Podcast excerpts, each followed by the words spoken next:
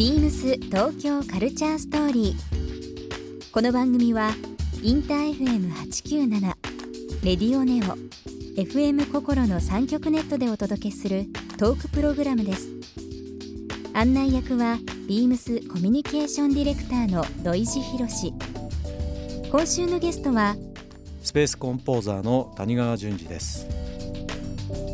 BEAMS が日本を切り口にファッション、プロダクツ、カルチャー、飲食までを紹介する BEAMS チームジャパンプロジェクト、そのメンバーであり空間クリエイティブカンパニー JTQ 株式会社代表スペースコンポーザーの谷川淳二さん。空間をメディアにしたメッセージの伝達をテーマに、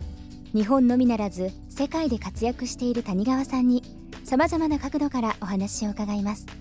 BEAMS 東京カルチャーストーリー、今夜もスタートです。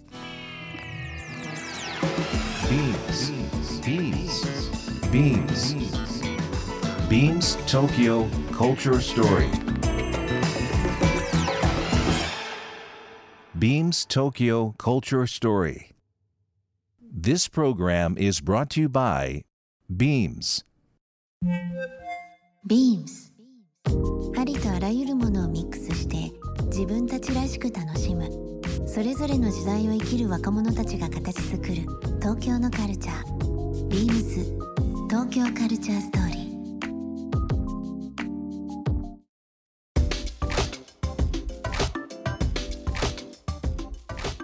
ふとこう谷川さん何されてるんですかと、空間を構成するような仕事だと、で代表的な部分で表参道ヒルズもそうですし、最近ですと、六本木ヒルズのですねメディアアンビテーション東京、メディアアンビション東京ですけども、とか最近、ミッドタウンのレクサスとかですか、結構本当に僕らが日々見るもの、感動するものを、奈良も東京も組み立てされてるという部分、舞台演出はまた違う形で都市演出、文化演出みたいなのされてるので、僕の中では勝手ながらですけど立体的な演出家っていう風に解釈しちゃってるんですけど、でも実際その空間を構成するっていう、仕事なんですけど、そのコンポーザーって作曲家っていう意味もあるんですけど、結局空間って持って帰れないじゃないですか、メディアとして考えた時にすごく不自由なメディアでわざわざこう行かなきゃいけないわけですよ。それを享受する人が自分で空間来てくれないん でわざわざこう行くってことは、その行くためにやっぱその期待の種をその人の中に植え付けないと、まず行こうっていう気にならないですよね、なるほどね。で行った瞬間には、実際その瞬間の印象がやっぱりあって、よくうち の事務所のスタッフには1秒って話をすごいするんです。1秒、行った瞬間どう入ってくるか、だから、人ってほら一目惚れするじゃないですか、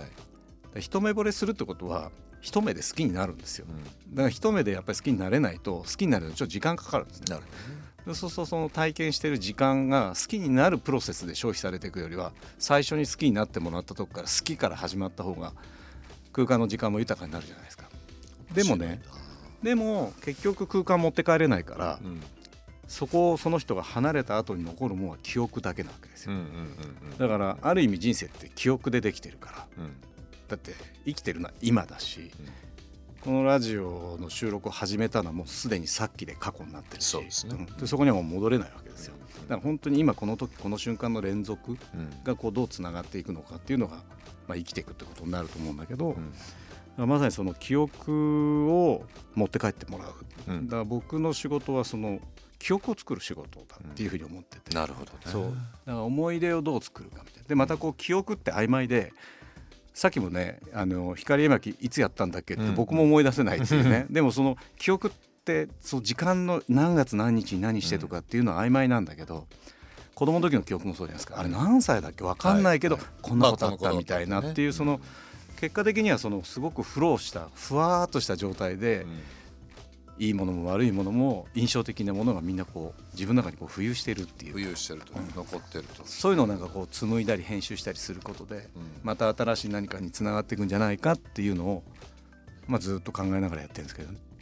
なんかその世の中既存のものでこうだというルールに基づいたものの中をさらにですよ、なんかこう結合させる、のをなんか日々谷川さんの仕事なんじゃないかなって僕は勝手に解釈してて、もう本当にそうだからその、例えばなんていうのかな、全く新しいものをこうゼロから理解するためにね、1から10までこう勉強していって、なるほどそうかっていうことで腹打ちをするっていうのももちろんそれはそれであっていいんだけれども、知ってるものと知ってるものが結びついて知らないものになった方が意外にインパクトも大きいし理解も近かったりするわけですよ。なんか理解が早いっていうのかな。で別にそのコンビニエンスに何かを理解してもらうってことではないんだけど、そのなんかある種の自分が普通にもう完全に見落としてたもの同士がこうくっつくことで全然違うものに生まれ変わったっていうことのなんかある種ハプニング性みたいなものっていうのは結構人の気持ちを高揚させると思うんですよ。知ってるよ、知ってたよ、でも知らなかったみたいなことの方がね、あと伝聞もしやすくなるじゃないですか。こんなのがあってこんなのがあってこうなんだよって、まさにそれの考えをですね、今メンバーで入っていただいてますけど、BEAMS Japan というプロジェクトは、もう本当に外国人が例えば日本のものがいいとかお土産で買っていってくださいねってことではなくて、日本を再発見して、その新しいものを作り出すっていうよりは、今眠ってるものとか違う解釈で捉えたら、知らないものになるっていう部分、さらにそこに興味があるというようなストーリーを作りたいがために作ったお店でもあるし、レーベルでもあるんですけど、谷川さんも本当に日々こうキャッチボールさせていただく中で、なんか最近気になるキーワードっていうのは再発見というのがあるっていうのを伺ってますので、今日谷川さんですけど、僕ちょっとお土産持ってきたんですよ。何？ちょっと目の前からすいません。はい、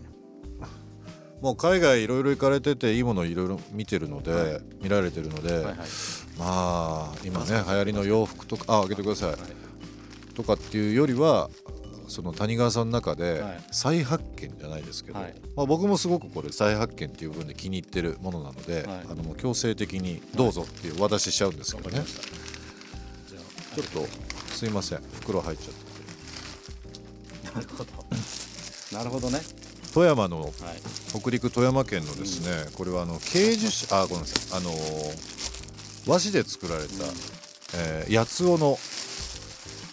和紙で作ったクッションになります。すごい、これ超モダン、色も、ちょっと後でインスタグラムとか上げますので、ぜひリスナーの方見ていただきたいなと思うんですけど、谷川さんの事務所行くと緑多いし、僕すごく犬もね、ワンちゃんもいたりだとか、光も入ってきてすごく好きなんで、そこにちょっとこう違和感があるものを、ご自宅でも事務所でも置いてほしいなと。この再発見、違和感全然ないと思いますすごい馴染むと思うけど、シュッてその再発見っていうのがキーワードとして上がってたので、改めてその日本のもの、伝統工芸っていうもの、本当に谷川さんもお仕事でいろいろされてると思うんですが、これは個人的に八尾の和紙ですけど、気になりましたので今日お持ちしました、BEAMS東京カルチャーストーリー。番組では皆様からのメッセージをお待ちしています。メールアドレスは beams897@interfm.jp、 ツイッターはハッシュタグ beams897、 ハッシュタグ beams 東京カルチャーストーリーをつけてつぶやいてください。またもう一度お聞きになりたい方はラジコ、ラジオクラウドでチェックできます。 BEAMS 東京カルチャーストーリー、明日もお楽しみに。 BEAMS 川崎、林修太です。いろいろな店舗を経験して現在は川崎店に勤務しています。 BEAMS 川崎はまだオープンしたばかりですが、若いスタッフが多く、とても活気があります。最近リノベーションにて新居を構えました。耐震基準についてや法律のことなど勉強になりました。壁を壊してみないとわからないことなど、どうなるかと思いつつも温かい雰囲気の内装になりました。休みの日にはインテリア探しに出かけます。インテリアはカテゴリーにとらわれず、好きなものをミックスして構成しようと考えています。 BEAMS 東京カルチャーストーリー。BEAMS Tokyo Culture Story. This program was brought to you by BEAMS.